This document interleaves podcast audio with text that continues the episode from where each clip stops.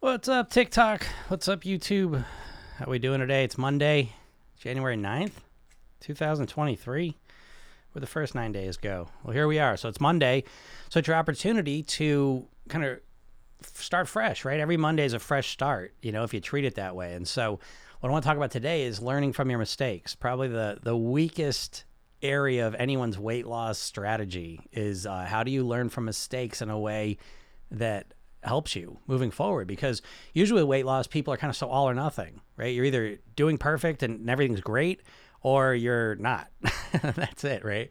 And so if you approach your weight loss as a process of improvement, of reinforcement, of getting better at things, it changes everything, you know, because it gives you the opportunity to learn from the mistakes you make, you know, because the idea that, again, the diet mentality, this idea that you're going to start, it's usually a Monday, right? So you're either good for the week or not at this point, right? You either have had a good day and it's like you intended to start your plan today and here you are, you know what I mean, halfway through your day, and you're either on track or you've already blown it, you know? And what I'm trying to tell you is that regardless of which one of those has happened and been your day so far, it doesn't have to matter, you know? You want to get to the point, and it's a process called utilization. You want to get to the point where whether you're behaving the right way or whether you're not, you're still feeling good because you're either winning or you're learning, you know? And so that's a mindset though, you know, and you need to really work on that mindset because you're so hypnotized literally to think of your weight loss in terms of all or nothing. And so there's no room for growth there. There's no room for learning because you think that your weight loss is just going to depend on how well you can just follow a plan, and you either do it or you don't, you know? But the real truth is, just like anything else, it's like when you make the mistake, it's a good thing because it allows you to learn something, to recognize what exactly went wrong.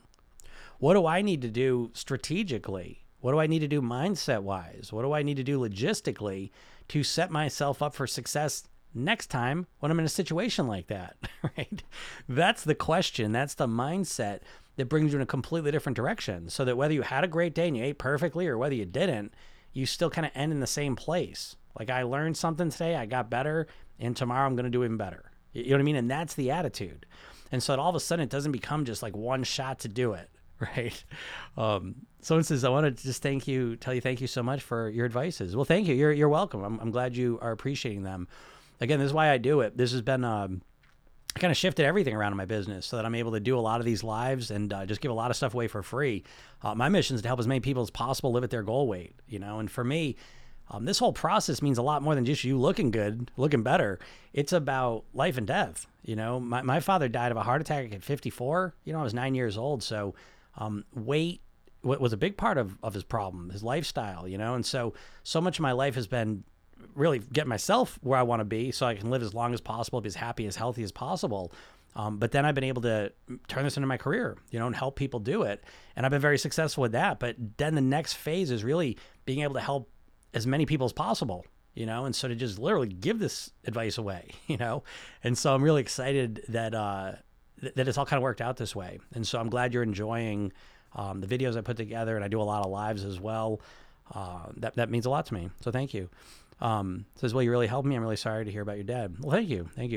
That's a thing too, you know. I'll tell you, because I work with some private clients still, and it's like the idea of grief. Unfortunately, grief knows no time limit, you know? And so it's like, yeah, it's been 40 years. Jeez, oh my God. Yeah, 40 years since my father passed away. And it's still, you know what I mean? It still messes with you, you know, there's still grief. So I only share that with you because working with people with grief a bit, it's one thing that's so interesting about that is that sometimes we judge ourselves so much. Like if we're still in the grieving process or we're still upset about losing someone, so often what I've noticed is that we can have this voice in our head that says, listen, just get over it. It's been, and this is, I'm telling you the truth, okay? This is a real true story. I had a client and she lost her mom, and we were talking the week after, and she goes, I was thinking to myself, geez, it's been a week, time to get over it. 1 week, you know? Now I say that to you because the voice in our head sometimes can be ruthless, you know? That's why I always say like to really change your weight, I believe you've got to learn how to hypnotize yourself, because that's how you influence yourself anyways. You are up in your head talking to yourself 24 hours a day. You know, problem is that you don't know what you're saying, what you're saying to yourself on autopilot all day long. is really like, usually it's some combination of things that like your parents, when they were mad at you, you know what I mean? Or if they had not great parts of their personality, you internalize that and you start talking to yourself that way. So anyways, this client, 1 week after losing her mom, she was busting her chops about feeling bad about it, you know, really berating herself. So one thing I've noticed with grief is that a lot of times people judge themselves for feeling bad about being in the grieving process or missing someone. And so I can only tell you, I lost my dad 40 years ago, but I still messed up from it. So I don't know what to tell you. Maybe there's a path I should be following that I'll be better with it, but I'm a lot better than I was, but it's always just like this thing, you know, it's always there to some degree. So I just share that with you because if you have lost anyone, you know, don't feel bad if you're still upset about it. Anyways, okay. Do you have any tips on gaining weight? I lose weight way too fast. Well, you know, a lot of people on this stream would probably love to have that problem. But, you know, TikTok knows what we're saying in our heads, right? Doesn't it? It feels that way, doesn't it? Good Lord. It's kind of like that. But yeah, but learning, I'll get to tips on gaining weight. I don't have a lot of them other than eat more food. And so in the sense, what you're asking though, I think is important because it's interesting. A lot of people that want to lose weight, you know, and people that want to gain weight got the same problem, right? And I'll tell you, I found this out when I was in school. I got a degree in investments. And I remember one of the most profound homework assignments we got was when the teacher said, I want you to go home tonight and put together an investment portfolio that loses as much money as you can possibly make it lose, right? And so right off the bat, I said, oh, that's going to be easy, right? No, it's not as easy because being able to put a portfolio together that loses money still implies that you know what's going to happen, right? And so it was just as hard as putting a portfolio together where they make money, you know?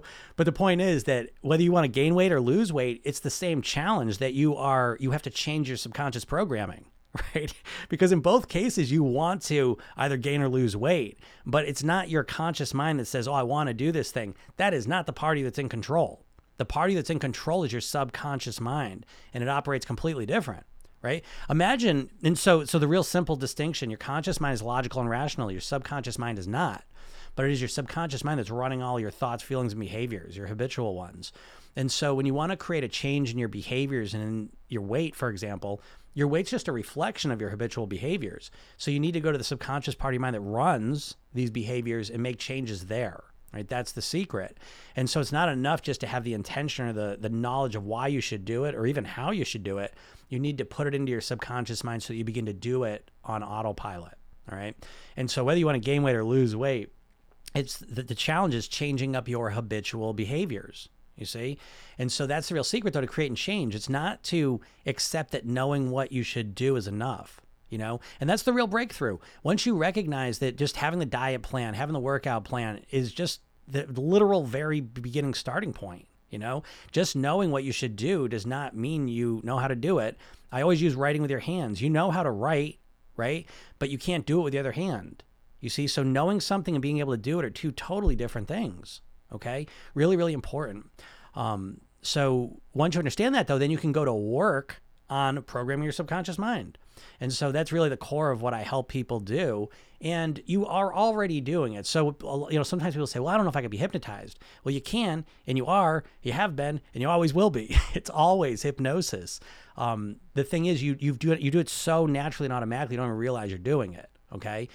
But you are up in your head constantly talking to yourself. You're in your mind imagining images, imagining memories, imagining things, and that's influencing you. And that's causing you to behave the way you habitually do, right? Because you behave on autopilot, you know, it's pretty much automatic. Latching baby, thanks for all the I don't know what a finger heart is. What's a finger heart? I'm going to assume it's a good thing, but thank you for the likes.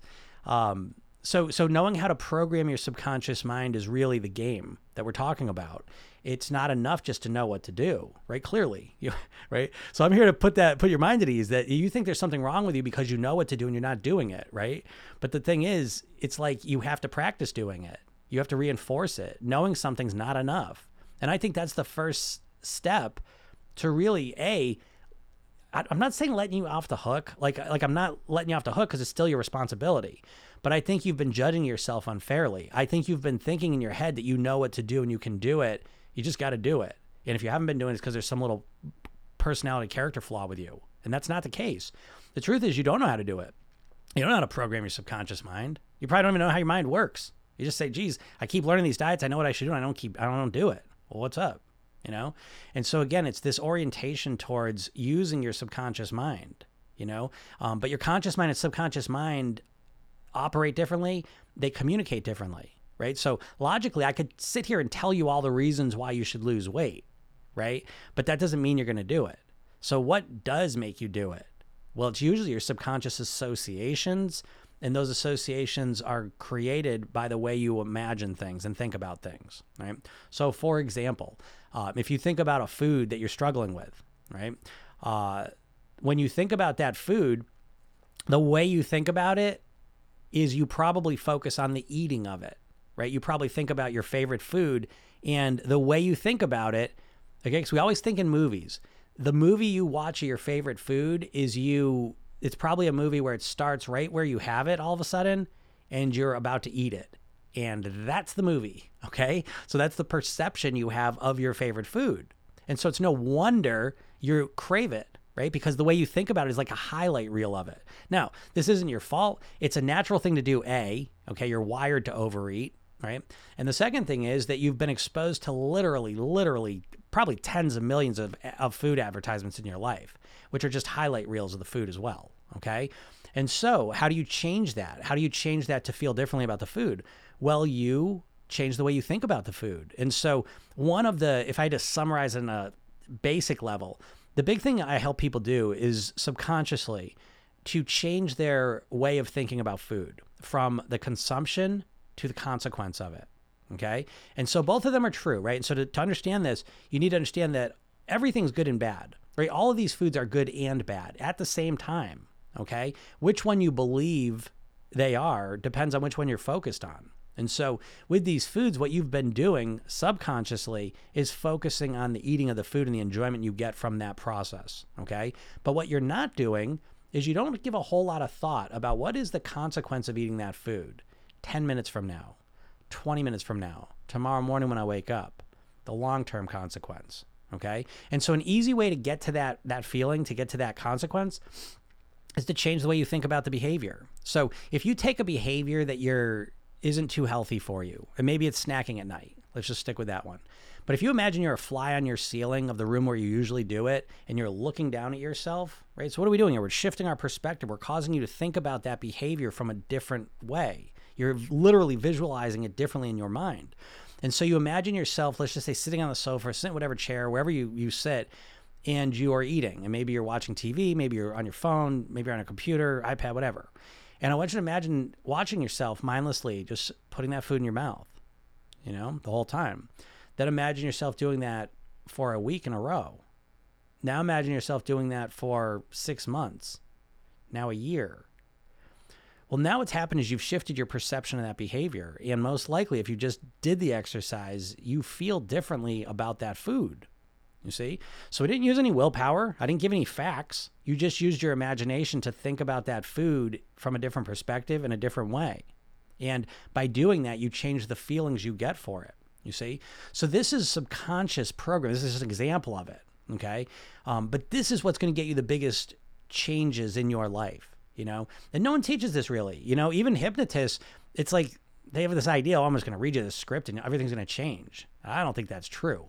I think you need to learn how to hypnotize yourself, right? So I teach a process called self-hypnotic programming. It's super simple. You know, it's not a complicated thing, but I think in addition to how simple the technique is, I think having context about how it works is crucial because first off, you got to get out of the idea that you think you just need more information, like you're just missing some key piece of information that's going to change everything, right? And usually that key piece of information you're thinking you need is like one of two things. Either it's some food plan, right? Some ultimate nutritional secret that's going to change everything, or you're going to, all of a sudden you're going to figure out what the hell's wrong with you, right? Because you're asking that question like obsessively, right? You're like, what is wrong with me? Why can't I stick to a plan? I want to lose weight so bad. Why don't I do it? Why can't I do it? What's wrong with me? You know? And you're so obsessed with that question because you think that right on the other side of it is this cognitive breakthrough is going to change everything. And there's not. You know, just like the same way, if you play the piano or you want to learn to play the piano, there's no cognitive breakthrough you're going to have that's all of a sudden going to instantly change your piano playing. right? If you don't play the piano, if you do any athletic thing, right? If anything you do with your body, there is no like little hack that's going to instantly change everything. Now, don't get me wrong. There's little things you learn that make it better, that change it in the better. But there's nothing like, there's no secret piece of knowledge that changes everything instantly and makes it better. So you have to get rid of that mentality because it's keeping you stuck. You see, you're obsessed. I know this, and I know it. If you're not actively working to lose weight, what you're in is you're in this holding pattern where you're trying to figure something out first. You're waiting for some big breakthrough to make it easy, and then, that's it, now I can do it. It's never coming. It's never coming because it doesn't exist, And so what you have to do is you have to start to recognize that really weight loss is the process of just like learning an instrument, learning a language, learning a new skill. It's about, yes, information is a part of it, but more importantly, what is always there when you are learning something, it's the ability to reinforce it, to practice it, to learn from your mistakes, to grow and optimize and get better from those mistakes. That's the secret to learning anything. And it's no different with your weight. But again, you exist right now in this diet hypnosis. You are literally trapped into a hypnotic trance when it comes to your weight, and you're not thinking clearly. You're thinking like a dieter because you've been exposed to literally millions of diet ads in your life, and you no longer can even see or think clearly with it. That's why I do these, to try and kind of wake you up from that. So that you can start thinking more clearly and avoid the trance-like behaviors, the trance-like behaviors of, okay, tomorrow's Monday, that's it, I'm going to do this, right? Which is, there's nothing wrong with that, by the way. There's nothing wrong with saying, okay, tomorrow's the day I'm going to start, I'm going to do it. That's fine. The problem is when you think, okay, it's like this closed system. I'm going to start it tomorrow and I'll see how I do by the end of the day. I either made it or I didn't, right? It's like you're approaching your weight loss like it's an endurance test. Like it's like, okay, let me do it. Let me see how long I can do it for, And there's no sense of, okay, let me relax. This is what I want. I want to weigh X amount of pounds. I want to be this version of myself. I want to live as this person, and I'm going to make it happen. I'm gonna make it happen a day at a time. Each and every day I'm gonna get better and better and better. I'm gonna learn things about myself. I'm gonna improve my strategies, my eating strategies, my living strategies, my mindset strategies, so I become the person I wanna be day in and day out, And that's what this is all about. And I'm gonna get better and better at it day after day, week after week, year after year, decade after decade. This is so important to me, okay?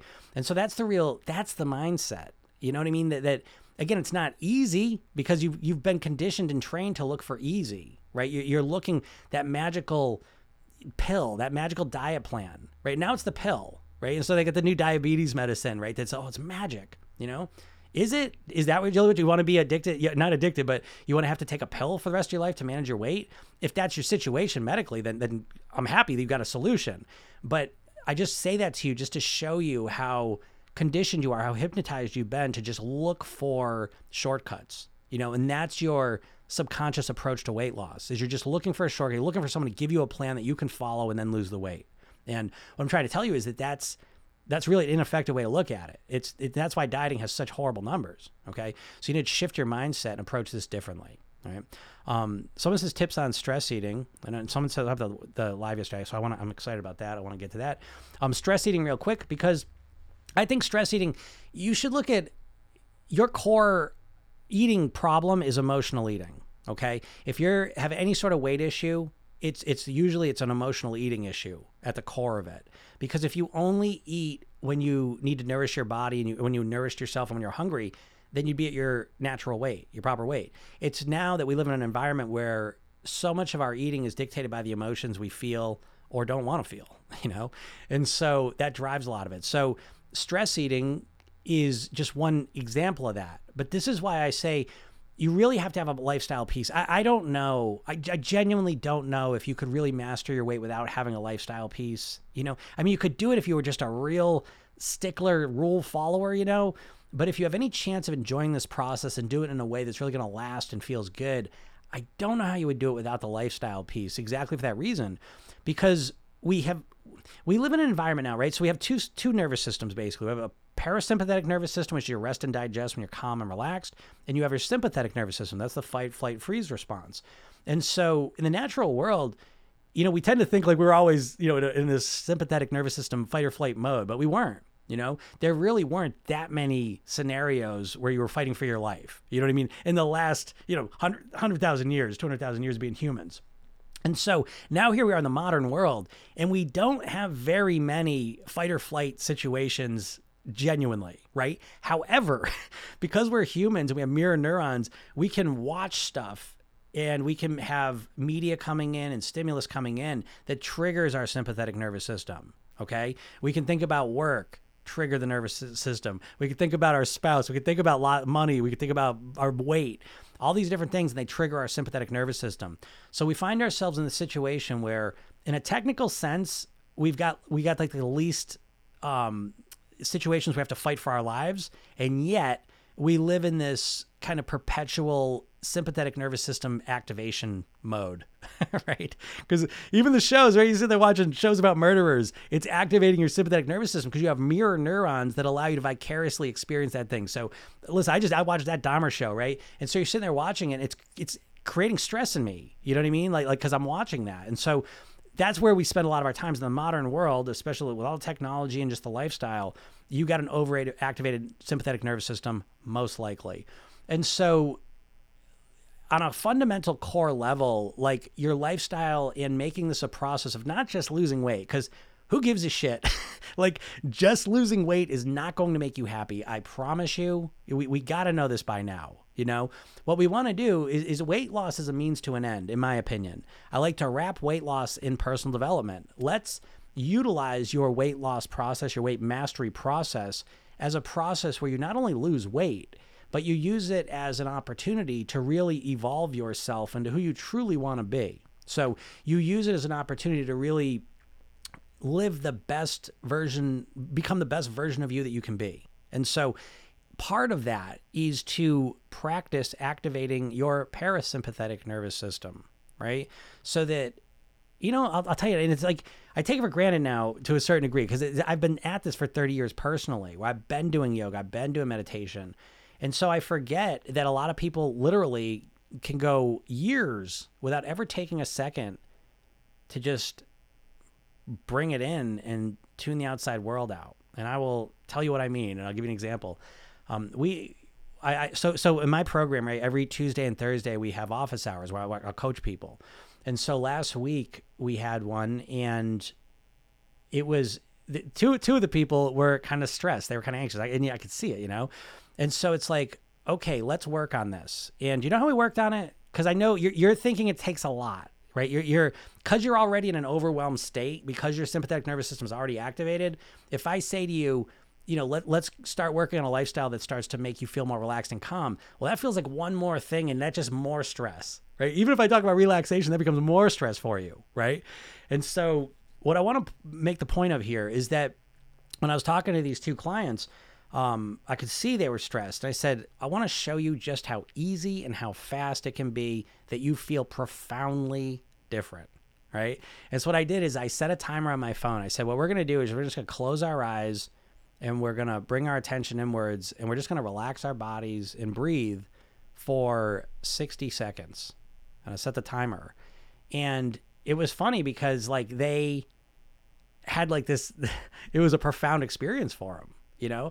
And the point I'm trying to say is that they were not unique in that, you know, like again, I kind of take it for granted, but it's like, if you start with a minute, it doesn't even have to be a minute. I've done this with people I've got it down to 15 seconds seems to be kind of, you know, at least 15 seconds you get an experience, you know, a minute's profound though. You know, if you never meditate, if you never relax, a minute is life-changing. If you do a minute every day, it's literally life-changing for you because you're not used to feeling that way. You're not used to being awake with your eyes closed, right? This is a weird state for people.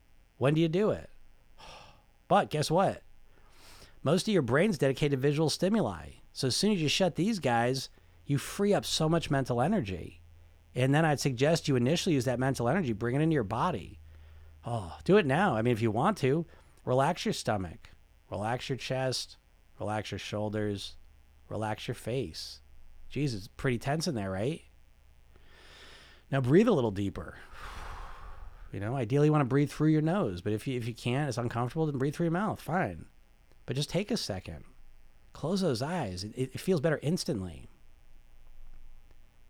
You know, and just sit here for a second, quietly. And we're talking about 5 seconds, 10 seconds, 20 seconds. And so what happens? I mean, it's an altered state where you are a, I don't want to say a better version of yourself, but you're a more aware version of yourself. You're a more mindful version of yourself, you know?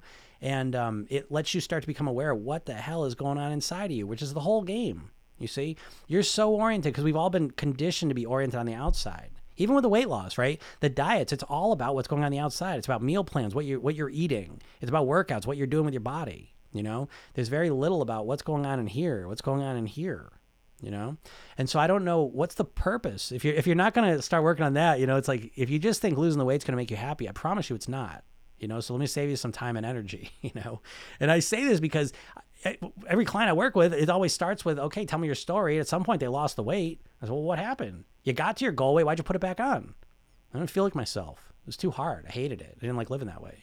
So what I'm saying? So you're ultimately, you're going to do what you want to do. Your brain is a pleasure seeking mechanism. You're not going to live a life of decided, you know, deprivation, you know? And what I mean by decided is you're not going to intentionally choose a life where you feel deprived and shitty all the time. You're not going to happen, you know? And so, you need to make this a process about feeling amazing, about feeling like the best version of you. And to do that, you want to start by focusing on what's going on in here, because this is what's driving your whole experience. You know, it's not what happens on the outside. You know, Viktor Frankl taught us this. Do you know him? Man's Search for Meaning, right? So he's a Jewish psychiatrist, got put into a concentration camp with his whole family. And he wrote a whole book on this. And it's like, even in that situation, he realized, I still have control of what's going on in here. They can't take it. They cannot get to that, you know? And so that's the most extreme example I can think of. You know, we're not dealing with that. We got our stresses, right? We got stuff we're dealing with in life, sure. It's not that though, you see? It's the same situation. It's not the outside stuff primarily. It's your internal interpretation of it. It's your reaction, your experience of it.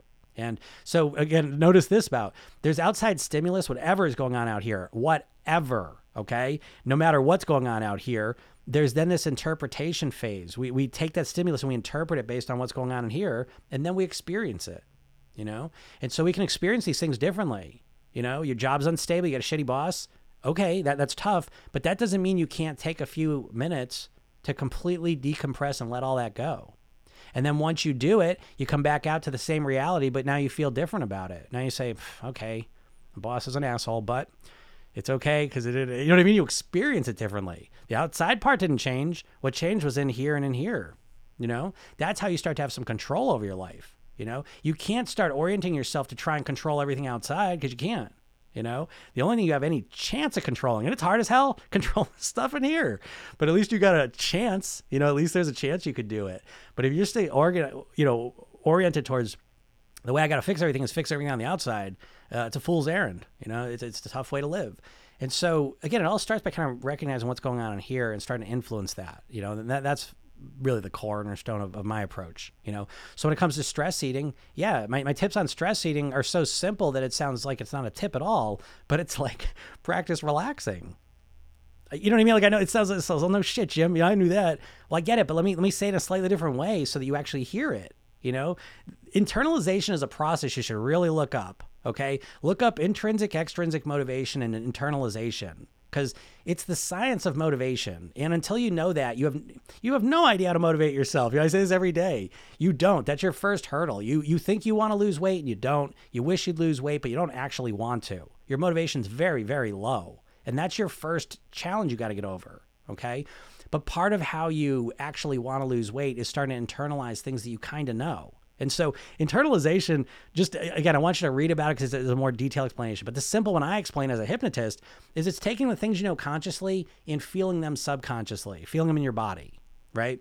So you do this, right? So I always think like you used to be, when you were a kid, you had certain toys or things that you were absolutely obsessed with, right? And now it's like you couldn't feel that way if you wanted to. Right? So it's not a logical thing. It's not what you were thinking about it. There's something going on inside of you that causes you to feel the way you feel. And the truth is you can influence that. And so that's my approach to creating change. But so stress eating is the same as, you know, emotional eating, boredom eating, whatever.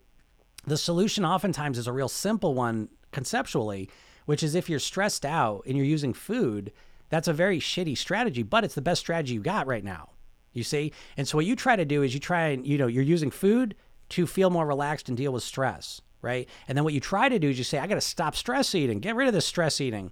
But what you don't realize you're doing is you're simultaneously getting rid of the relaxation. You're simultaneously getting rid of your strategy to relax and deal with the stress, you see? So the real evolved way, the more intelligent way to approach that is to say, okay, I'm using eating to deal with my stress. How can I deal with the stress in a more natural way that doesn't include food? Well, now, you know, you may not have the answer to that, but if you keep focusing on that, you will get the answer. And then the answer will involve you relaxing and dealing with stress in a natural way without needing food.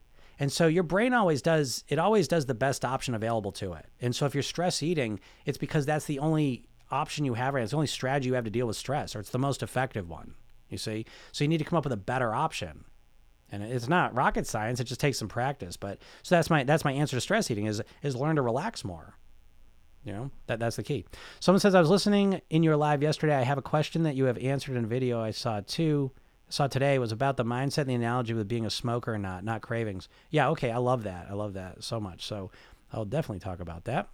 I use that a lot. So right, so if you're on this call, you're watching this right now, if you're a non-smoker, you're not a non-smoker because you're fighting cigarette cravings all the time, right? You just don't think about cigarettes. And if you do think about cigarettes, you think they're disgusting, right? You think they're gross. The way you think about them, because cigarettes are good and bad, right? They're bad because all the reasons we know, cancer and breath, yellow teeth, all that stuff.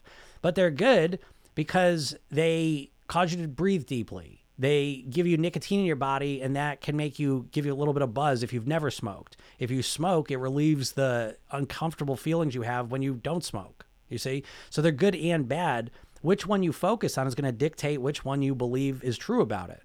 Now, I love the cigarette one because you've seen that happen culturally, right? You saw 80 years, 50 years of cigarettes were just something to do. You know, like we look at it like junk food or maybe moderate alcohol use, right? Not the best thing, or coffee. Not the best thing, but it's not going to kill you, right? It's just smoke going to your lungs. And so people lived within the paradigm, within the mindset that cigarettes were just something to do and they were relatively harmless. It's hard to even imagine that now, right? I remember, I'm old enough to remember that I never equated them with cancer for a long time, you know? My parents smoked. I didn't really think much about it, you know, but I remember going that transition of learning, oh my God, they're really bad because I sat on that information. But now when you think about cigarettes, you know, you think about them in a way where it's like, you know, you don't want them, but you're not fighting cravings. So there's a very important lesson here. Now, if you're a smoker, you can do this with drugs, right? Do this with heroin. You're probably not a heroin addict. And so why? Again, from what I hear, heroin's really feels great. Right? But even if I say that, you're still not enticed. Why? Because the way you think about heroin, you focus on the negative parts of it. And so that causes you not to have cravings for it. You see? So when it comes to food though, what do? You try and lose weight, but you never deal with the mindset piece. You never change the way you think about the foods. And so what happens is you have this subconscious perception of foods that creates these cravings for it automatically, because the way you think about it is creating these cravings automatically. And so what you do when you want to lose weight is you use your conscious willpower and you try and fight those cravings that keep coming up. This is your weight loss approach. You're trying to resist this automated process. And what happens is eventually you get bored, distracted, sick, tired. And this part that takes a lot of energy and focus and motivation starts to fade away. And this part, which just runs automatically, is just like, boop, you know? And so that's your approach to weight loss. And that's why it doesn't work. You know, you need to go deeper. You need to shift the mindset, the way you're perceiving these foods, the way you think about yourself, your understanding and knowledge of the core components of losing weight. You know, I always say to people, like, you think you want to lose weight. And I know you really wish you would lose weight. And I know you want to lose weight, but you have no idea how. You know nothing more about how to lose weight now than you did before you started your first diet, you know, because the diets never show you how to actually lose weight. You know, they just give you a couple tactics because the diets don't want you to lose weight, by the way. All the big diets, you know, almost all of them were owned by big food companies, right? Weight Watchers owned by Heinz, Jenny Craig's owned by Nestle, Atkins Food owned by the company that owns Cinnabon and Annie's Pretzels. They don't want you to lose weight. They want you to restrict your calories for a little while. And because what happens is when you do that, you come back eating more calories ultimately. Look it up. What the hell effect? Look it up. You'll be shocked. And I think the more you start to understand about your own mind, your own self, about food, about change, right? Because I'll tell you, people sometimes will say, oh, you're not a dietitian, you're not a nutritionist, you shouldn't be doing this. You know what? I'll put my lot up against them any day because being told what to do means almost nothing. right? If you think the only thing missing from your weight loss plan is more information, you're just crazy. You know what I mean? Like, it's not a knowledge gap you have. It's a, I mean, I guess technically it might be, it's a lack of knowledge about how to actually change though. It's not a nutrition gap. I promise you, your issues are not, because I could give you a nutrition book of all the information, nutritional information of every food on the planet. Is that going to help you lose weight? No, because you don't know how to change, how to live that book, right? And that's the key thing. So it's an orientation about what's really at stake here and how to really change it. So in my program, the first thing we do, there's really three levels: mindset, lifestyle, eating. Everyone wants to start with the eating, but really I suggest you start with the mindset piece. And so even the mindset piece, it's broken down into 6 categories. There's motivation. Like, there's a science to motivation. It's not, you have no idea how to motivate yourself, right? You have no idea how to motivate yourself. Just accept it and then start working on the solution. Don't argue with me, because I promise you don't. If you're not losing weight, if you're not doing things to actively make it happen, it's just because you're not motivated. I'm not blaming you, I'm just calling it out. You're confusing wishing that you'd magically start losing weight with actually wanting to do it, taking some action to actually make it happen. And you don't want to. As a matter of fact, you don't even want to do it. Like, you'd like to magically wake up tomorrow morning at your ideal weight or be motivated to do it, but you don't actually want to do it. You're not really interested in committing any energy, money, or time to actually making it happen. Okay. And so you need to understand how to motivate yourself, because that's the engine that drives the whole process. And the truth is, you have no idea how to motivate yourself. Your weight loss motivation is based around spontaneous pain. You step on the scale, you see a picture of yourself, the clothes don't fit, you see your reflection, and you get so upset that you say, I got to do something to change this. And then in that heightened emotional state where you're not thinking clearly, you're literally, it's a hypnotic state. You choose unsustainable plans that give the fastest results. You do them for a little bit, then you stop doing them, and then you repeat that cycle. That's not real motivation. And you've just discovered this, because January 1st is always the great test of how bad you are at motivating yourself, because you want it to magically be something that's going to trigger something in your mind, and it never does, and it's because you don't know how to motivate yourself. Now, it's not rocket science, but you've just never learned how to do it. So that's the first piece of the mindset thing, is how do you motivate yourself? My program, the core of it, there's 3 components. You learn how to hypnotize yourself using the program yourself then technique. But then there's the blueprints, and then there's more hypnosis sessions to support everything. But it's these blueprints that are the real core and key, because they become your personalized roadmaps to creating genuine change. It's hard work, okay? My program is not for most people. I'll be completely honest with that. But if you're a person who can put this work in and stay focused, all of a sudden you get these blueprints of how to motivate yourself, that you have real genuine motivation, and you've identified it and you know it. Okay. And you can refer back to it. That's the other thing. Just because you uncover it one time doesn't mean you absolutely know it. And so it's important that, I just saw on YouTube, someone wrote a message. They just took it away, but I didn't get a chance to read it yet, but I was about to get to it. So if you want to put it in there, I'm going to get to it. So the motivation is the first thing. Once you know how to do it, obviously that changes everything. Then is the self-image, right? So once you're motivated, the real work starts by the self-image piece. How do you identify? How do you think of yourself as a person? That's the game we're playing here. It's not enough just to lose the weight, because how many times do you have to lose the weight or see someone else lose the weight where they didn't maintain it? And it's because just losing weight doesn't mean you change. There's a self-image, the way you define yourself. And so you got to go through that. And who do you want to be? You've never done this before. You never sat in school and designed your ideal self-image, right? A real important process, because who do you want to be? You don't just want to be thin. You want it to be this transformative experience where everything gets better. And it can be if you approach it that way. Okay.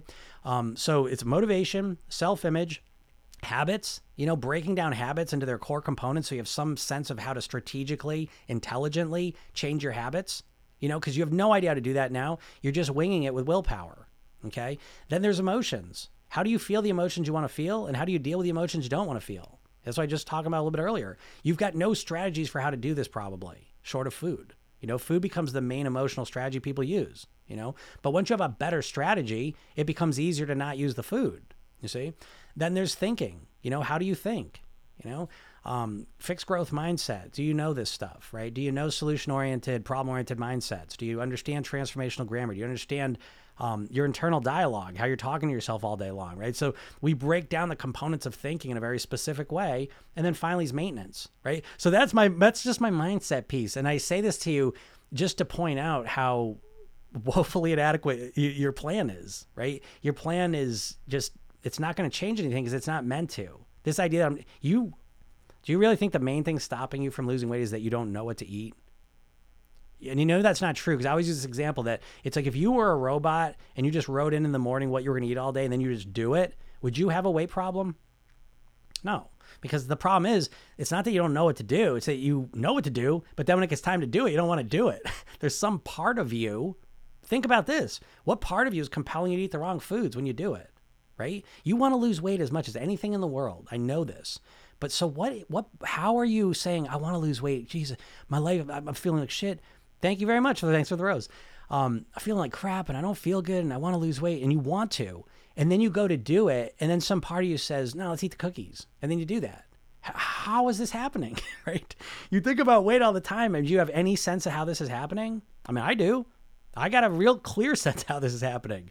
I think you have a conscious mind and a subconscious mind. The conscious part of your mind knows exactly why you should lose weight and what you should do to make it happen, but it is the subconscious part of your mind that actually does it. And your subconscious mind has not been programmed to do those things that you consciously want to do. Let me give you the example. You know everything there is to need to know about writing, right? You can write with your hand, but you can't do it with the other hand. You see, knowledge doesn't create behavior.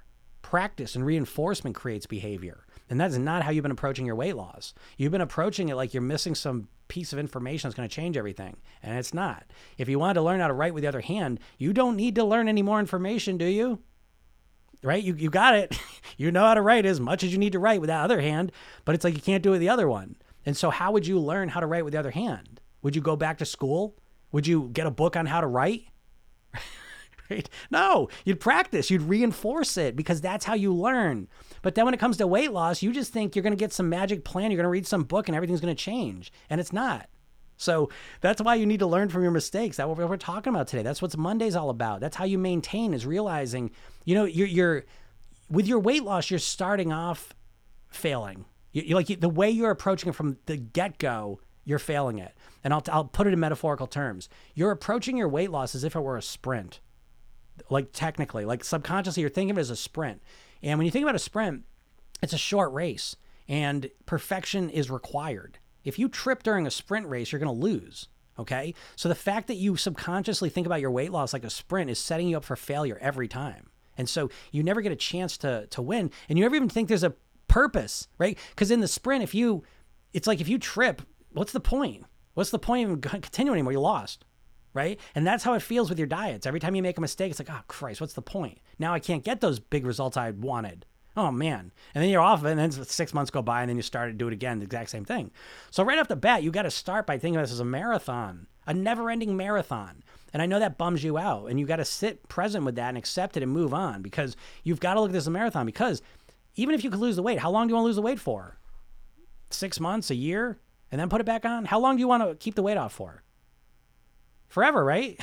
So it's like, let's put two and two together. You want to keep it off forever, so let's come up with a plan that'll allow you to keep it off forever. And the irony of it all is that it's actually a lot easier when you start approaching like a marathon. But the problem is that when I say marathon, you're like, whoa, there's a letdown feeling, right? Because you've been hypnotized that when you think about weight loss, it's got to happen quicker. It doesn't have, I don't want it at all. I don't want to wait. I don't want to wait for it, right? You're impatient like a little baby, and it's not your fault. You've been literally hypnotized to be like this. And it's like, if you don't get instant results, and what do people talk about? Oh, I just started a plan. How much weight you lose, right? And it's like, they should be saying, how hard is it? Is it sustainable? Have you found it difficult to do? Does it work for your lifestyle? Do you think you're going to be able to keep it up? These are the questions people should ask, but what do they ask? How much weight you lost so far, you know? And so it's like, we're so obsessed and so impatient that we're literally approaching this like little babies, you know? And so you have to start using your mature, now you, again, you can't help it because you're in a hypnotic state when you think about weight loss, literally. When you think about weight, A, you activate your sympathetic nervous system because you're stressed out about your weight. You've just had so many negative experiences with it. And every time you think about it, you're beating yourself up, you're feeling bad about yourself, you're frustrated that you haven't lost it, you're scared, you're worried, all of these emotional states that put you into a trance-like state, which make you receptive and open to, I don't care what I got to do. Just tell me what to do and I'll do it. Okay, eat 500 calories. Fine, I'm going to do that. I'm going to eat 500 calories to lose the weight, right? But that requires you to not be thinking logically, rationally, right? The second you step into a 500 calorie a day plan, you have lost your logical abilities, right? And there are 500 calorie a day plans, by the way, very popular ones, okay? But let's just make it a little more normal, right? Let's say it's a 1,200 calorie a day plan. Well, that sounds way more normal. Okay, that's where we should be. Well, listen, if you were eating 2,700 calories a day yesterday and now tomorrow you're going to eat 1,200 calories a day, that's a 60% drop. You're not going to do that, and you're not going to maintain it. It's way too big of a jump. It's me again. I've never played piano, and I'm going to start because I really want to learn, so I'm going to start playing 10 hours a day.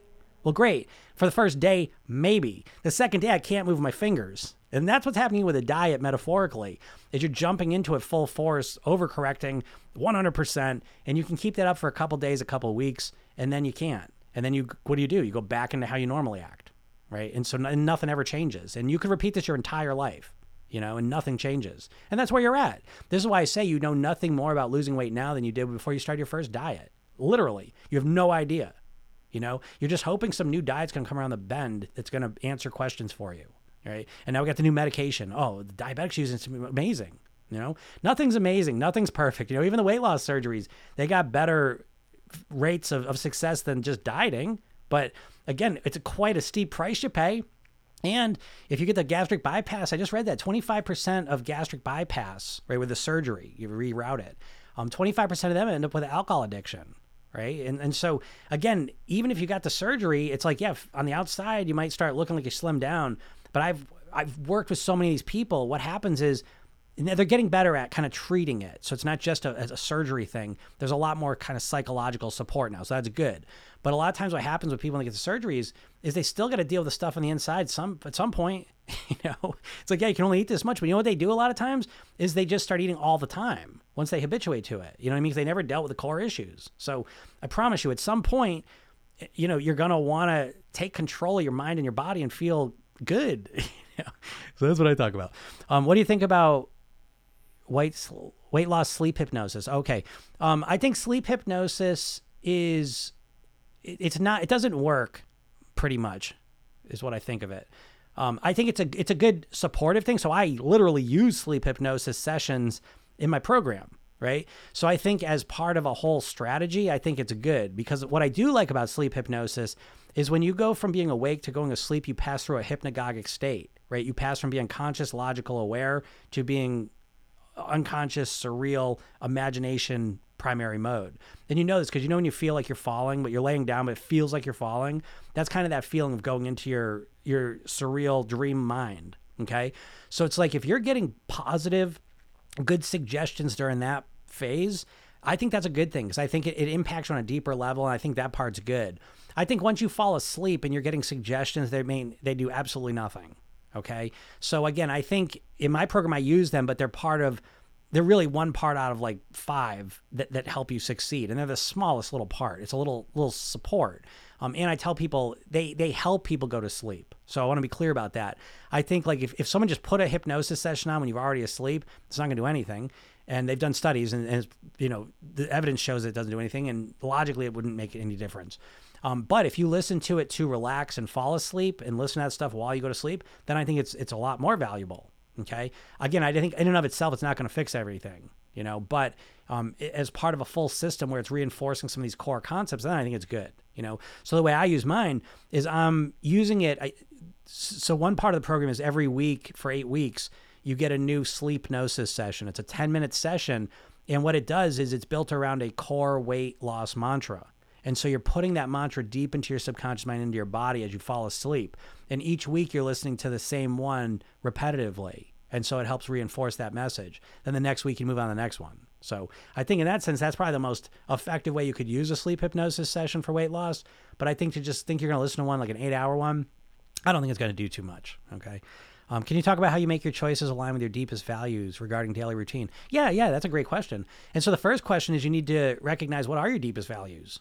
That's exactly what I'm talking about. When I talk about the motivation blueprint, we're getting into the nuts and bolts of it. You know what I mean? Like it's hard work. I mean, to identify these things that you kind of have intuitive general sense of, to specify them, put them out on paper is work. But once you do it, it is like having the keys to the kingdom because those values don't really change over a lifetime. The things that motivate you at the deepest level now will pretty much be the same things that motivate you at the deepest level your whole life.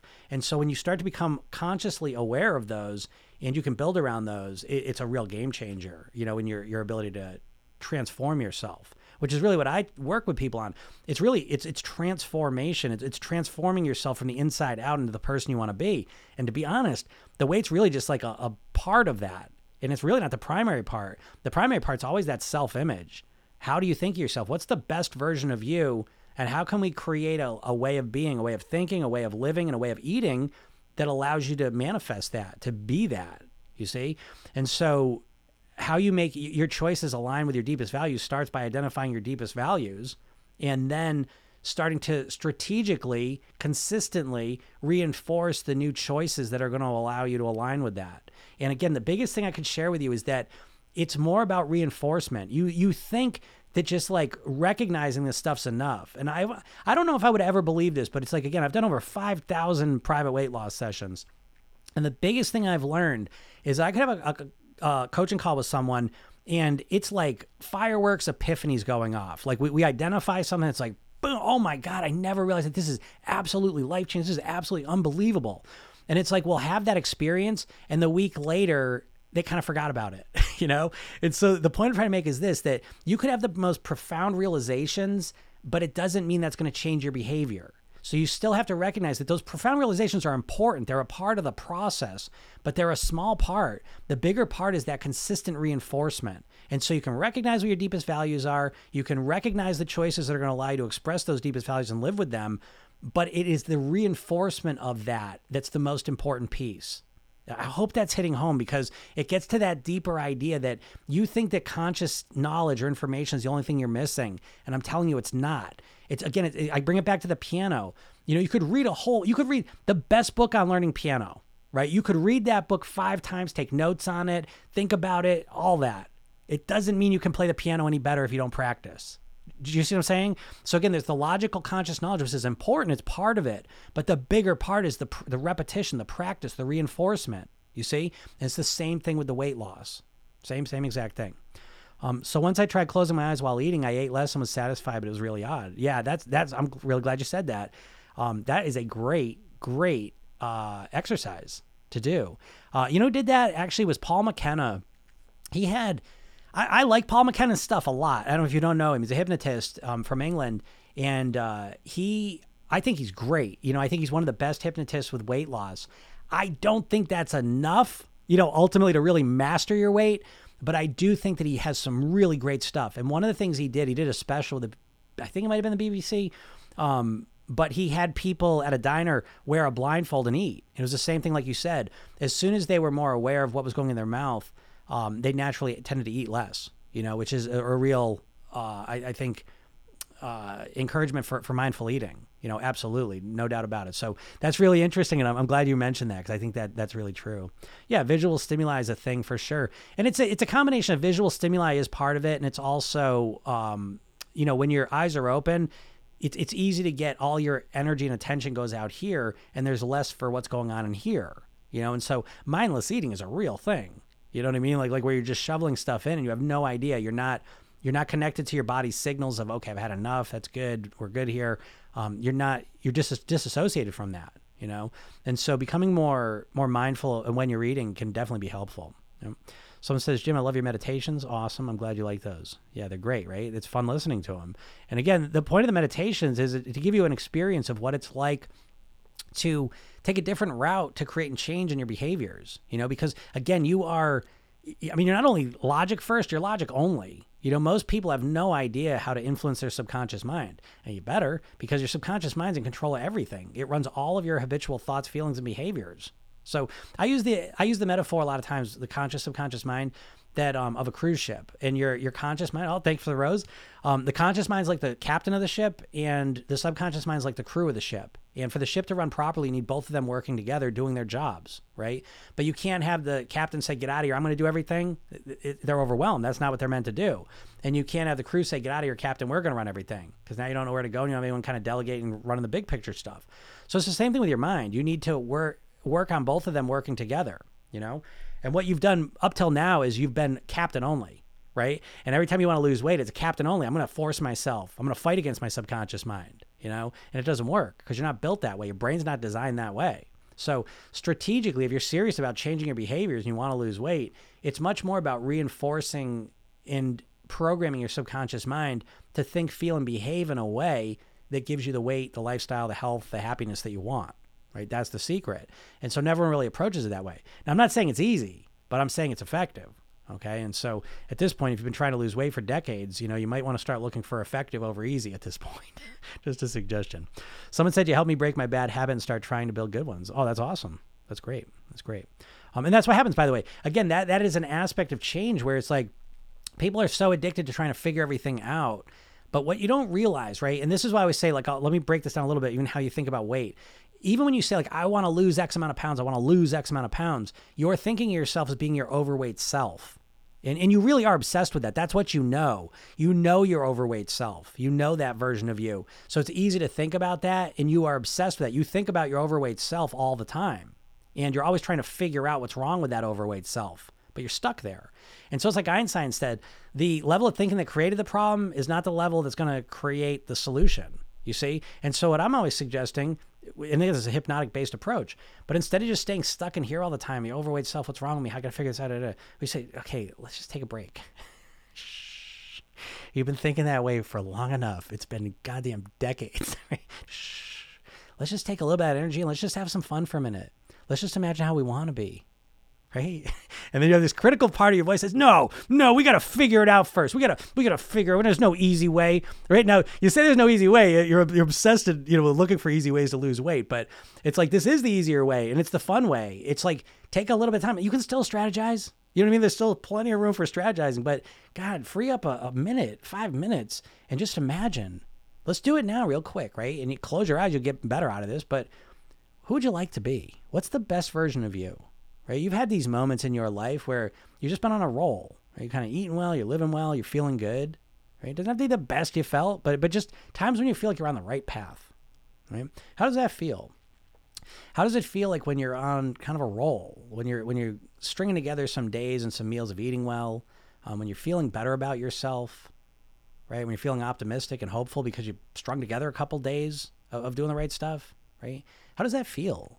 And now just imagine you string that together for 6 months, a year, and it's a year from now, and you've made small, sustainable, systematic changes, and you now feel like a better version of yourself, or you feel good. The clothes are fitting better. You look in the mirror and you look better, not just because you look better, but because you know when you look at that version of you, you know that you is on the right path.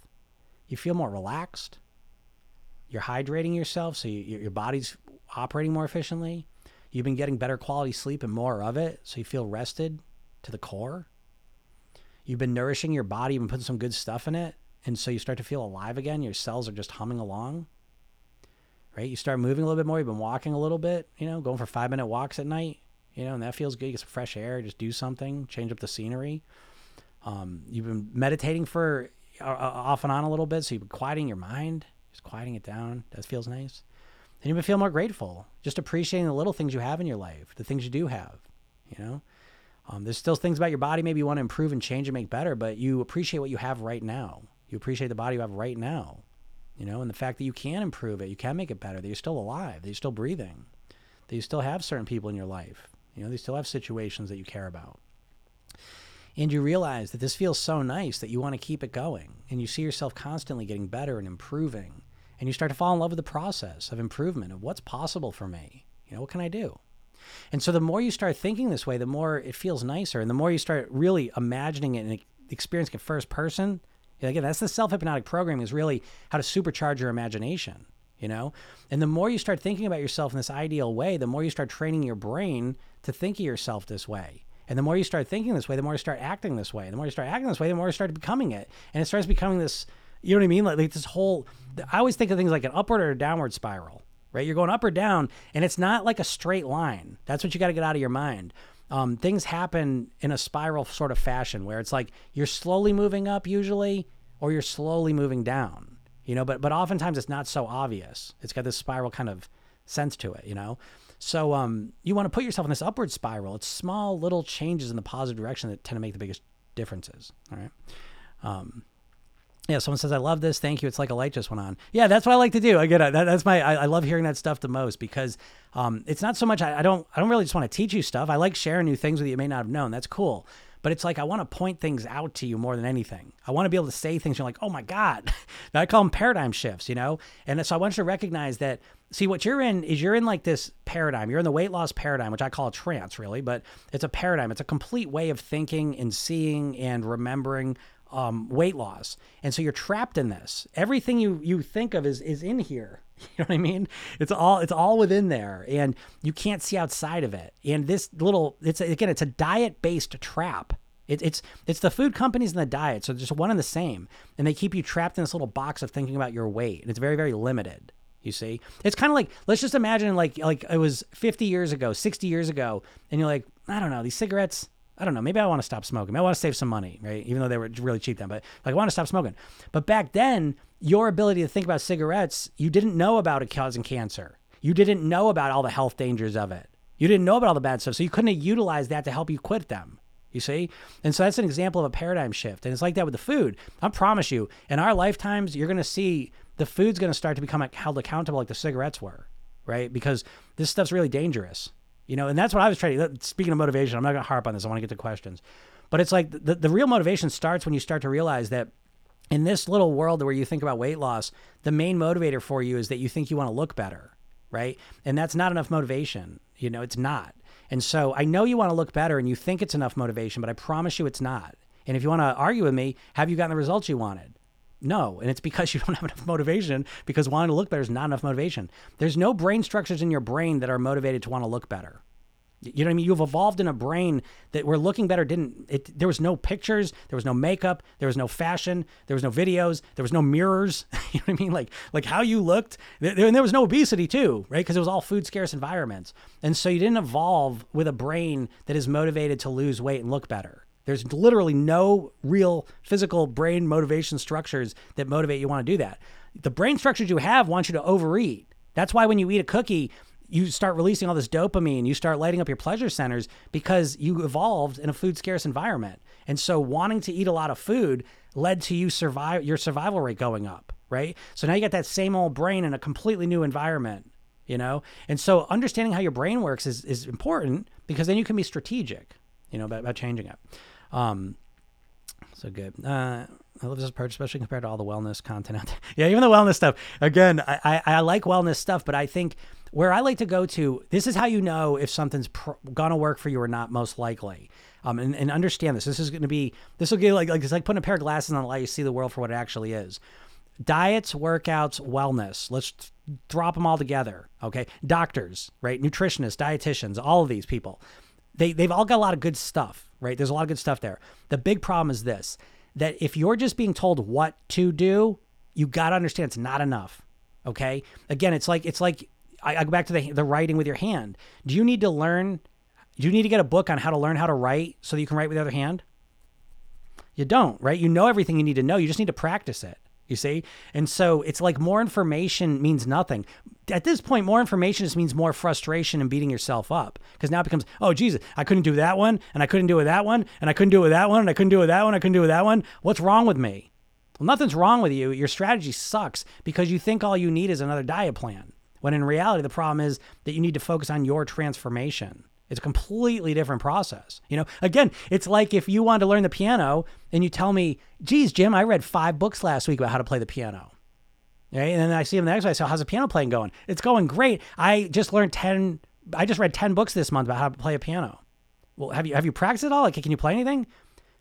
I'm going to get to that. I don't know. Well, let me see. Oh shit, I can't do any of it because you just read about it. You know what I'm saying? Like, but that's what you're doing with the weight loss, and you got to recognize that. So again, wellness, dietitians, nutrition plans, workouts. Again, there's a time and a place for that. Like, you got to know what to do. So it should be like 20% of your effort and your energy is dedicated to that stuff. Because I promise you right now know enough about what you should do to lose weight. Again, I go back to the computer, the robot thing. If you were a robot and just wrote in what you were going to do and you just did it, well, weight loss wouldn't really be much of a problem. You know, we can always tweak and optimize and things. There's always that part of it, but I know you know enough to lose weight. You know, again, the problem is you can't get yourself to do it, and nothing you're teaching, no diet, no one even shows you how to get yourself to do it. They just expect you're going to use your willpower and do it. Right. I remember, I'll give you an example of what I'm talking about too. And I did a series once called The Elite Body, where I interviewed some of the top trainers and fitness professionals on the planet. And I remember one of them, he was, It was Craig Ballantyne, and he had Turbulence Training at the time. It was considered one of the top fitness programs on the internet. You know, it was huge. And I said, what do you do when you have a client come to you and they're not motivated? How do you deal with that? And he goes, what? I said, well, they're not motivated. How do you get them to work out? And, he literally couldn't understand the question. And I was like, well, am I saying it right? And he goes, what are you talking about? He goes, they're motivated when they come to me. I said, well, oh, shit, I should have done that for a job, right? Because it's like I do fill in a weird space within the weight loss thing because I work with people that aren't motivated. Well, how can we get you motivated? You know what I mean? Like, that's what I've been doing for 20 years with people, 30 years with myself. And so it's like it was amazing to me to see like all these dietitians, the doctors, all of them. It's like they just tell you what to do, but I don't know how to get myself to do it, doc. I don't know. Next, they've got nothing for you, nothing. And so I don't know why this is. I could not explain this in a million years. I'm not a genius. I don't know why. Is it not the case that the number one issue all of us have is like we know what to do, we just can't get ourselves to do it? It's like it makes me crazy because I think I'm nuts. That why am I one of the only ones talking about this? I don't understand it. I really don't. But if you agree with that, it's like I say this because now you can look at things and you can say, okay, well, that diet, that sounds like a good diet. I'll use that strategy. But now the 80% is really living it. Get myself to do it, to think like that person, act like that person. That's what you got to actually do, you know, to actually get the results you want. The knowledge isn't enough, you know? Yeah. Someone said, yeah, the sprint thing is right. It's so great to look at it that way. That's so true. I hated feeling of needing huge success quickly. Yep. 500 calories, 1,200 calories of starvation. Yeah, exactly. And that's what people are doing. I love the 1,200 calories and they're slowly cranking that up now, right? But I'm not going to forget which diets recommended 1,200 calories. I'm not forgetting that. I know which ones they were. And just like the HCG diet, I don't know if they're still around, but that was the 500 calorie one. And people signing up though, here's my money, you know, let me eat 500 calories a day. Let me pay you money for that plan. You know, it's just crazy. Someone said, Jim, your meditation is the best meditation I've ever listened to, especially with the binaural beat. Oh, those are good, right? Yeah, I got to say, those are good ones. I love them. I restricted for decades and was not healthy. I was thin until I hit menopause. Okay. One thing I say to menopause just as a quick fix, and I could talk about this for a lot, but keep your hope up, okay? Don't buy into that hypnosis that the menopause is going to make you overweight. Now, I will agree that all of a sudden everything was the same. Menopause happened and now you're heavier. So I understand that. But the way I would look at that, I would reframe that as a lot of times the menopause, the hormonal issues, the different physical issues we may deal with, the way I like to look at it, again, this is a solution-oriented approach, is that they reveal our unhealthy lifestyles a lot of times. Okay, so I don't know where your lifestyle is, so don't take this personally if this is not the case for you. But most people I've found that the menopause and the different medical situations a lot of times reveal an unhealthy lifestyle. And what do I mean by lifestyle? Your sleep, your hydration, your relaxation, your breathing, your nourishment, your movement, your meditation, your gratitude. And for a lot of people, I find they don't have any of these things under any control. And if you don't, again, I think the menopause a lot of times reveals it. So I'm not saying those things will fix it, but a lot of times they will help mitigate some of the challenges that come from menopause and the hormonal stuff and the you know, all those types of things. Yeah, what was menopause like? Jim, how are you so wise? I'll tell you how I'm so wise. I'm glad you asked that because I am just a unique character, right? So it's like I said, I don't think I'm stupid, but my father was a mechanic. My mom was a housewife. And so I feel like I was born with some like street smarts, right? And all I think street smarts means is how do you get the results you want, you know? And so I was, you know, my father died when I was 9 of a heart attack when I was 54. And I remember saying, I'm never going to go down that path. I'm never going to, he was obese. I think technically he was obese. You know, he was definitely overweight, but I think he was technically obese and he had a lot of health issues. The greatest guy on the planet. I mean, he still, to me, is the number one guy. I love him so much. And it's the worst thing that happened to me. And so I remember at that age saying, well, I'm not going to go down that path. 10 years later, I was 50 pounds overweight. I was binge drinking and I was going right down that path, if not worse. And I was just like, what the hell? So that really made it clear to me, knowing something and doing it are two totally separate things. But it was at that time in my life that I took a semester off from college. And I say this every day, but it's like, it's a miracle to me. In 2 months, I got exposed to hypnosis, neurolinguistic programming, Tony Robbins, yoga, guitar, martial arts. And these things all 180 degrees changed my life. And I got so obsessed with the results that I was able to get. I never even thought it was possible. And it's like, I literally transformed the inside out. I really feel that way. And I stepped away. I was getting a degree in finance and investments. And I got the degree, but then I was like, by that point, I was just raging on all this stuff. I was obsessed with it, reading books. I mean, I was just living it. And so I got certified and all this stuff. And then I've spent the last 20 years working with people, you know, and just obsessed on this stuff. I read a book a week. I'm just obsessed with how can I help other people get these results? Because to me, this isn't about just looking better. It's not just wearing a bathing suit to the beach. This is about life and death. This is about you being the best version of you, living and being there for the people that matter most to you in your life, you know? And that's the hypnosis that we're conditioned with, is that we minimize the effects of the weight. You know, we just, I'll look better. No, this is your life. This is your ability to be the parent you want to be, the worker you want to be, the family person you want to be. Whatever is important to you in your life, being overweight is negatively affecting that. Not because of how you look, but because of the experience of feeling like you have no control over your eating, of literal physical, like your weight is a medical condition. It puts you at risk for all these other, you know, type 2 diabetes, high blood pressure, metabolic disorders, heart attacks, certain cancers. We know this. And the net effect of all that from that Framingham Heart Study says, if you're overweight, you're going to live an average of 3.3 years less. If you're obese, 7 years less.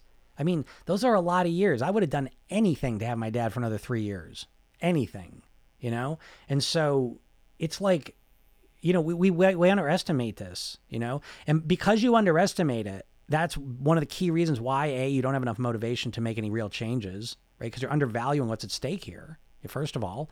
And then you're underestimating how much it's going to take to create the change. You know, you're approaching this like it's just like you're one diet book away from changing everything. And that's bullshit. You're not, you know, again, that's like saying, well, I want to play piano. I'm one book away from being a master pianist. No, that's stupid. You have to practice. You got to work at it, you know? And so once you orient yourself to that, I think that, you know, now you can start the game, you know, now you're in the game here. But most people aren't in the game. You know? And so you're just kind of on the sidelines, just like, oh, I don't know what's wrong. I don't know, you know? And so, yeah, we got to look at things in a different way. So yeah, this experience and I've done over 5,000 private weight loss sessions at my program. And so I've certified people as program yourself and coaches. So I've just been at this in a very specific way. You know what I mean? Like my goal is how can I help anyone? Now, again, I can't help anyone. I'll be clear about that, which is the way my program works. I put all these hurdles up because I've come to recognize I can only help certain types of people. Unfortunately, the goal was, can I help everyone? I haven't gotten there yet. That's why I'm doing these lives. That's why I do all these free TikToks. I have to do all this stuff for free. Because again, my mission is to help as many people as possible live at their goal weight. Now, I will say, I do believe that we live in a world of money talks and bullshit walks. So I think you've got to invest in yourself. You know, this isn't a pitch, but I think, let's be honest, things in your life that you care about, you invest in time, money, and energy. And so I've always played with this free line. I've always given stuff away for free, and I've really way pushed that line. I'm like, I'm just gonna give everything away for free. What I can't give away for free is really like my coaching. You know what I mean? That time is what it is. And my program again, I've done that. I've given stuff away for free.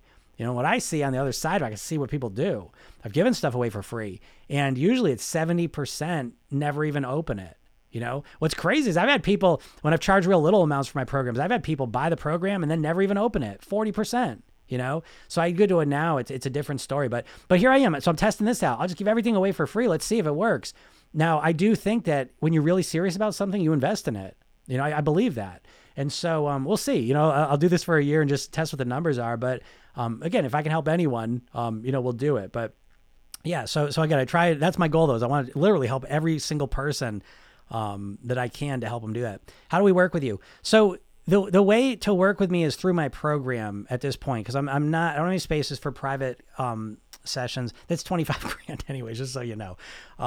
So that's not for most people. Again, that's what I'm trying to say. My private coaching, which I've really been focused on for the last number of years, it's out of the range of people. So this is why I've restructured everything. You know what I mean? I think in the most smartest way possible. So to work with me now though, and again, you get to work directly with me through this program, because I found that to be very important. So I don't really sell programs where you just are on your own. Certainly not this one. It's a big undertaking. You know, it's like a college course compressed into 8 weeks. And so if you're interested in it, and you're probably not, like again, I'm not busting chops here, but honestly, most people aren't really motivated to lose weight. Again, you really wish, the wishing is at a 10 out of 10. The want in terms of like what you're actually willing to do is very low. And so I set my whole program up just to reveal that and to avoid working with those people, because weight loss, people get very emotional and they want to do something and then they're not really committed. And it's a waste of everyone's time. So I put these barriers ahead of time to avoid those people. So if you want to work with me though, it's simple, but not easy, I guess. You go to my bio, you go to my description, and you go watch that training, right? I give you a free training. It's the 3 steps to master your weight, where I'll break down what I'm talking about in a more systemic way, where I don't get distracted and talk about this stuff. And I'll bring you through that. It's a half hour. If you watch that and you say, wow, this is amazing, then I tell you about my program, and you can learn, all about it and see if it's right for you. But I will not, you can't just go to a page and order it. I don't want that. You know what I mean? Like, you've got to prove yourself almost, because if you can't get through a 30-minute training, you're never going to get any results in my program. And so I don't want your money. I don't want your time. It's going to be a waste of everyone's time. So if you're really serious, you go watch the training and then you take it from there. Okay. And that's kind of how you work it. Someone says, yes, I've changed many eating habits over the past few years and they have stuck. Yeah, great. It can happen that way, right? If you approach it in a such strategic, intelligent mindset, you do things differently than when you do dieting, right? Dieting is, I'm going to just change everything tomorrow. No, you're not. No, you're not. I mean, Jesus, recognize that and let's move on to something smarter. So thank you for saying that, because yeah, if you do it strategically and systematically, you can do it. Someone says, I've lost my smell and taste 3 years ago. I've never satisfied. Any suggestions? Oh boy.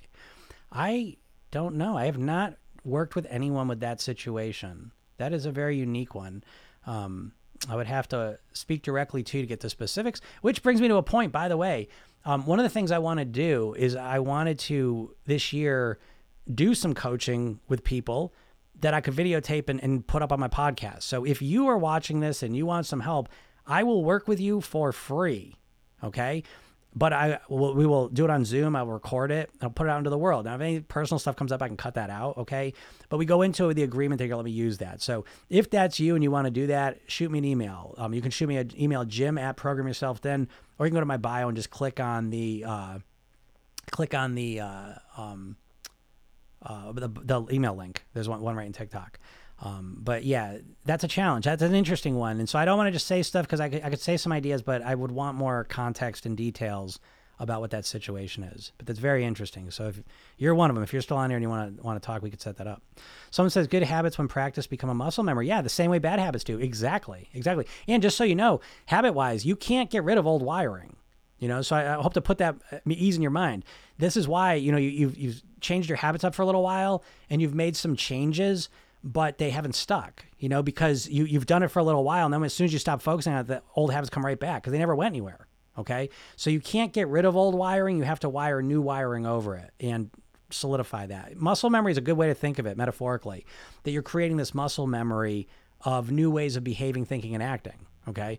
And that's really the process. So it's like, I like to think all the habits and all the routines and the ways of thinking it. It's like brushing your teeth, right? You do this. That's a good example of a habit that you've installed. And so consciously you're aware of like when you do it and you want to do it, but it's mostly running on its own in the background, and that's how you want things to be, So that's why I always say, like, here's another update for you is that instead of saying you want to lose weight, start saying, cause you don't want to lose weight. Okay. By the way, semantically, that's incorrect. You don't want to lose weight. You want to lose weight, return to your goal weight, and then live the rest of your life at your goal weight on near autopilot.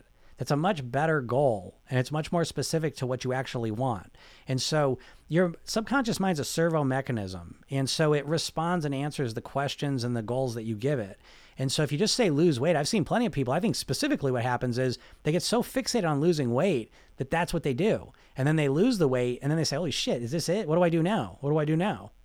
Like literally, I mean, this is very, very, your subconscious mind is very, very literal. And so when all you focus on is losing weight, you get to that part where you can't lose any more weight. Now you don't know what to do.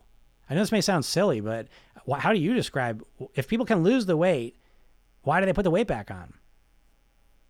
Yeah, I love your explanation for it, right? So I think that like if you start looking at your habits and your ways of thinking and feeling habitually as muscle memory that you have to train into yourself. Now, there's effective ways to do that. Just like if you wanted to become a basketball player, there's very good strategies for implementing that into your muscle memory, right? But it requires practice. Same with piano, right? There's strategies to do it effectively. But at the end of the day, you've got to put the time and the effort into actually programming into your body. Same thing with weight loss. You see, that's how I want you thinking about it, because that's a way more accurate way to think about it. It's going to get you better results.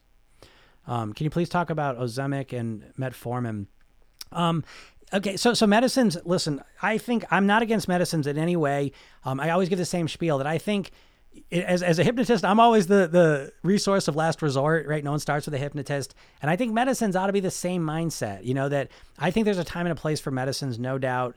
I think that you should, well, me anyways, I can only speak for myself, but I think the reason I would focus on lifestyle first and mindset, lifestyle, and eating, I'd want to clean all those up tremendously so that I could recognize where the line was between what's the lifestyle piece and the eating piece and what's the physical thing I'm actually dealing with here that I can't change no matter what. And so until you clean up the lifestyle and the mindset and the eating, you're not going to know how much of it is, you know, going to be influenced by medication, how much is just kind of bad habits and, you know, an unhealthy lifestyle, you know? So that's kind of my general description of that, because I'm not a doctor and I can't speak to medicines anyways. But I do think that, again, as a last resort, you know, I think there's a time and place for them. Someone says you should be paid for these sessions, right? I'm glad you said that. I'll Venmo you, right? Keep your money, right? Go and invest in my program if you want to take another step up, because again, when you invest in something, I always say, like, it's like college, right? Like if you go to, I was thinking about this yesterday, right? So it's like always that debate, like free college or whatever. And I was like, ooh, would that be good? I don't know, because it's like part of college was like you know, I remember going to college, I was like, take all these loans. It's like, oh shit, I better be serious. And I swear, I don't know. Like that end of college, I don't know if I even would have finished if it was free, right? But I was so committed by that point. I was like, oh my God, I'm not gonna have all that money to pay back and not have that degree. So sometimes, I don't know, you know what I mean? I want free college for everyone. I want education for everyone, but it's like that part of paying for it, investing in it seems like a big part of the process too. So I don't know, but let's never mind college. But when it comes to weight, I absolutely know. This I absolutely know, because I've given free stuff away for years and I'm way moved that line now. I'm just giving all this stuff away for free. But still, there's something inside your brain that when you say, this is something I'm going to focus on, I'm going to commit to, if you fork over some money and you say, this I'm going to commit to, I'm going to do this. You know, that's a state of being that is hard to replicate for free, you know? So, but anyways, but I'll give this all away for free anyways, you know what I mean? I'll give it to you and I'll give you all the information. You know, what are you going to do with it? You know, take it. It's everything you need. Go use it. I've done this myself. You know, I always say just health wise alone, I've invested over 35 grand, personal development and business stuff, well over 100 grand. And I would not, that's been the best money I've ever invested. You know, I've gotten that back in spades, you know, how I feel and everything.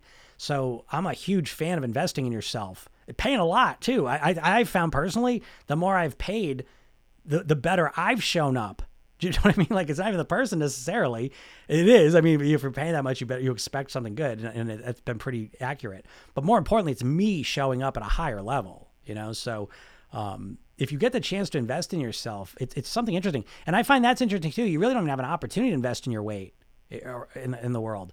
And don't do retreats, please, because there's nothing worse than going on a retreat and you go into this magical place and you change everything for a week, 2 weeks, a month, and then you go back into your regular environment. All that stuff just disappears, because the way your brain works, it's very environmentally context driven. You know? And so when you do all this stuff in one place and you come back to your natural environment, forget it. That's why my program is an at-home immersion program. Okay. And it's very important that you do the program in your normal life, because you're learning how to think, feel, and behave in these ways in your normal environment. Very important to get the long-term results you're looking for. But I appreciate that message. Yes, to Tony Robbins, right? Yeah, love Tony Robbins. Certifying his thing too, yeah. So he put a strategic coach program out. Super. I mean, what a coaching program. It's really amazing. I'm a huge fan of his. Cool. Everyone say nice things. I appreciate that all. Thank you very much. Yeah, I'm sorry about your dad. Yeah, my mom is still with me. Yeah, and I'm so thankful for that too, because I tell you, you do start to create weird beliefs, you know. And so I always say, like I'm 48 now, but I'm not gonna lie. I mean, the back of my mind, you know, that 55th birthday for me is gonna be the biggest one without question. Now it sounds irrational, but it's like I just want to get past it, you know. And even my son, you know, he just turned 10, so he's like in that stage of like where my father just died, and it's like little things can really mess with you. And I point that out just so you can start to gain some awareness of your conscious mind and your subconscious mind. Because when you start to understand your subconscious mind, I think you start to understand yourself. And I think people don't understand their subconscious mind. You can't understand why you do what you do and how you're built, you know. So I'm obsessed with the subconscious mind. And anyways, yeah, my mom's still with me and she's doing awesome. Yes, I'm 23, but I've struggled with eating disorders in both directions and I've had enough. Yeah. So, okay. So let me just talk a little bit about that, because I'll tell you, I've never dealt with eating disorders. I've really been obsessed on, this was a very enlightening thing. The most enlightening thing that's happened to me on TikTok since I've been on about 4 months, 5 months or whatever. The biggest thing, like my world has been losing weight for 30 years, 40 years, you know, and professionally 20 years, which is helping people lose weight. People try everything to lose weight and they can't. You know, and then I help them do that. I have not I know what an eating disorder is to some degree, but I've never worked with eating disorders, don't have much awareness of them. So when I put a video up and I was like, how thin do you want to be? And all of a sudden it's like, you know, oh my God, everyone's attacking me. It's like, oh, this is give people eating disorders. I was like out of left field. I did not think of that even once. And it made me think a lot about eating disorders. Now, the first thing I learned is that it's out of my scope. I don't know. I wouldn't talk about it because I do think there's some things I teach and that I know that might be helpful in that situation, but I don't have the context to how to use them. So I don't like to talk about things in that way. But one thing I will say is that I think where most people can find agreement, whether you want to lose weight or whether you want to gain weight, and you're worried on that scale of things, is that if you start the process off of the best version of you, and so it's almost a non-physical part. Now, of course, the best version of you has a physical component to it, but it's about who is the best version of you, you know? And so who do you want to be? What's the best quality of life for you? And so it's taking into account things on a broader scale, because we can't just look at the number on a scale. We can't just look at the size clothes as being like, that's the thing that's going to make us happy, because that's just not true. You know, it's a component of something that could make us happy if it's in alignment and congruent with our goals and what we want. But again, it's going to that deeper core of who do I want to be? Who do I want to live at? What's the best version of me? What am I on this earth to do? Those types of high questions, you know what I mean? Like, and you start answering those, and then you start optimizing and creating a lifestyle and a plan to experience that. You see? So it's less about the weight piece of it is, and it's more about how can I be the happiest, healthiest person I can be? How can I live the longest life I possibly can? These types of questions, you know? And then starting from there, as opposed to just starting with a weight, you see? And I think that can help anyone in a positive way. All right, I'm gonna bust through these questions real quick because I gotta get moving. All right. So yeah, sign me up. I saw someone say that. Say, oh yeah, someone said, did you say 25,000? Yes. 25 grand for me to take them through my process individually, where I'm working with them every single week, one-on-one. All right. But the program does not cost that. I don't go on the cost of it because, to be honest, the program's probably not for you, just to be completely honest. The people that it is for, they will hear me talking and they will go. They probably already started watching it. And it's just not for most people, to be completely honest. And so I don't go on the cost of it because it's probably not for you. You know, it's kind of an irrelevant conversation to have. If you're interested in the cost, then you'll get to where I talk about the price, and then you'll decide if that's the right cost as well. Yes, he helped me so much. I found him on TikTok. Cool. Yeah, great. And plus I'm also on YouTube too. So it's like, if you miss these lives or whatever, I'm live streaming these to TikTok as well. You can watch them there, and you can watch the full things, watch them a couple times. Yeah, it's an emotional struggle. Yeah, absolutely. All weight loss, all life's an emotional struggle, right? To be honest. And so life's an emotional struggle at the core. And then what's happened is they've layered over using food to deal with those emotions now, right? But life's always been that emotional struggle. Okay.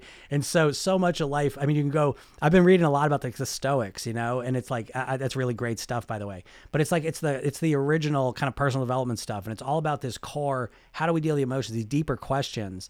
And so I believe all weight loss, weight mastery, really at the core of it is this, how do you deal with your emotions? How do you become the person you're meant to be? So I like to think of, like, if you do weight loss, weight mastery properly, it becomes a process of self-realization, self-actualization, personal growth, evolution. You know, that's where I think it gets interesting. You know, just losing some weight is, you know what I mean? Like if that's what you want to do, I'm not the guy for you. I like to have a lot more context to it. I like to use the weight mastery as an opportunity, a vehicle to improve lots of areas of life. You know, that's way more interesting to me. Someone says it's amazing his approach about mind reset and food habits. Cool. This is a good conversation going on. How do you feel about childhood trauma and the link to an inability to lose weight? Yeah, I think that there's definitely stuff there. No doubt about it. That's one thing I've seen over and over again working with clients, is that there's a lot of time of connection. Now, that connection's not permanent. Okay. It's something that feels permanent because you're not aware of it, and it's there operating without, you know, any awareness and no solutions being aimed at it. But again, that's my skill set, is to be able to look at something and almost instantly recognize the subconscious aspect of it. And once we recognize that, we bring it out to the surface. I use the metaphor of, like, I don't know if you're going to cars at all, but they used to be like carburetors, and the carburetor would get gunked up and stop working. You take the carburetor out of the car, you take the carburetor apart, clean it off, put it back together, put it back in the car, and you don't think about it. So that's what I think about stuff like that. It's like we have these subconscious things working in the wrong direction sometimes. We want to identify them, take them out, tweak them, fix them, put them back in, move on to the next thing. Okay. But yeah, childhood trauma is obviously one of the key ones. So that's a factor. Could you please give your view on Ozempic and Metformin? I think I just talked about that again. I think medication has a time and place. And it's good to use it when you want to use it. Yeah, non-judgmental. It's really like it understands me. Yeah, non-judgmental I think is key, because I'll tell you the biggest thing I've learned from working with people is that people are so hard on themselves. And you're hard on yourselves because you think that that's what's going to motivate you to take action, okay? But it has the opposite effect. And so actually being less judgmental and really starting, this is an NLP, neuro-linguistic programming, one of the presuppositions that people always make the best choice available to them. That's a real profound idea, isn't it? And so when you're doing some dumb shit repeatedly, instead of saying, oh, I'm a stupid asshole, excuse my mouth here, but instead of doing that, because we all speak to ourselves so horribly, but instead of saying I'm a stupid asshole, say, oh my God, I keep doing that because that's the best choice I have. What else can I do to get a better result? You know what I mean? Like just that little thing, it's a game changer, you know? But again, you're addicted to beating yourself up, but you're doing it because you think it's going to lead to something better. You think that's how you're going to motivate yourself, but it has the opposite effect. You know, so again, that's why I'm very non-judgmental, because no matter what someone does, literally, no matter what they do, I look at it like they're doing this for a positive reason. There's a reason why they do this. Problem is they don't realize there's a better way to do this, you know, that gets them way better results and doesn't have the negative stuff with it, you know, and that's my approach right from the get-go. And yeah, certainly it's very like, you know, people are just like, oh, okay. Do you know what I mean? Because there, I get a lot of, I'm a recovering one, and a lot of my clients are perfectionists. Right. And so that perfectionist mentality really is that beating yourself up way to drive yourself towards your goal. And it does not work well with weight loss. You know, it either works or it doesn't. If it hasn't worked for you yet, it's never going to work for you. I promise you. OK, so if you're 45 and you've tried losing weight and you're a perfectionist and it hasn't worked, it's never going to. I promise you, you need to do a different approach, and being more non-judgmental with yourself and realizing that the reason you're doing this stuff is because it's serving a positive purpose subconsciously. You know, it's just not now. You know, and so it's recognizing that and then coming up with better stuff. I like the question about trauma. Yeah, I could talk about more. I will at another one. I'll talk more about traumas and how to deal with those. Okay, because the idea about trauma, just real quick, I'll just hit this quick, is that what happens with traumas typically is we tend to, every time we think about the trauma, and if you have a trauma, you think about it a lot. But what happens is when you think about the trauma is you actually are age regressing yourself back to the age when you were that trauma and back to that person. And so a lot of times these traumas happen when you were a child and you had a child brain. And so when you think about it, you're regressing back to a child brain. And instead of like looking at it as an adult, you're looking at it like a child, and you're just recycling that experience and that memory. And you're living in the world as if you were that same child. But the reality is that you're now this wise, older, more logical adult who can come up with better strategies. But the problem is you're not thinking about better strategies. You're going back into that memory and just reliving it. And you're reliving it as a child. You regress literally, mentally and emotionally back to then. So the real solution around trauma is to start asking more solution-oriented questions and connecting to your adult, aware, intelligent, wise self, and starting to use that perspective and then think about that. So I hope that, I you know, sometimes I don't want to give like little short things because I like to give context and explain it more, but I'm just gonna leave it with that one. How can I stop binging? Yeah, it's a challenge, right? Binging, that's such a big question. I'm gonna have to let that one go right now because it takes, I will answer it in a roundabout way, and I know it's gonna be unsatisfying for you, but I think we have to stop looking at our weight and eating. You're always teaching, you're always learning tactics. So people are just telling you what to do. And so we just want to be told what to do. But the reality of your weight is, someone just said it, right? It's like the emotional piece of things, but the emotional piece of life is the challenge, right? And so we can't just like isolate things and be like, oh, it's that one issue, you know, oh, it's just my binging.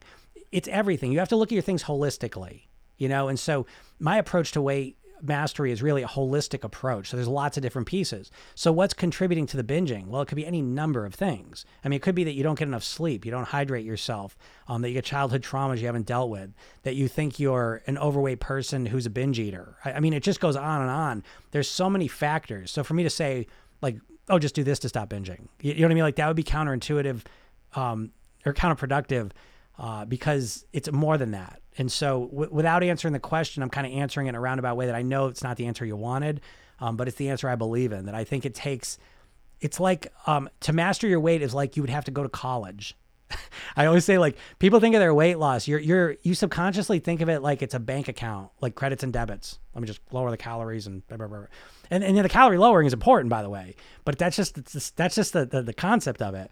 The actuality of it, the experience of actually doing that consistently, your weight's much more like the stock market than it is like a bank account, right? The bank account's got two components to it, right?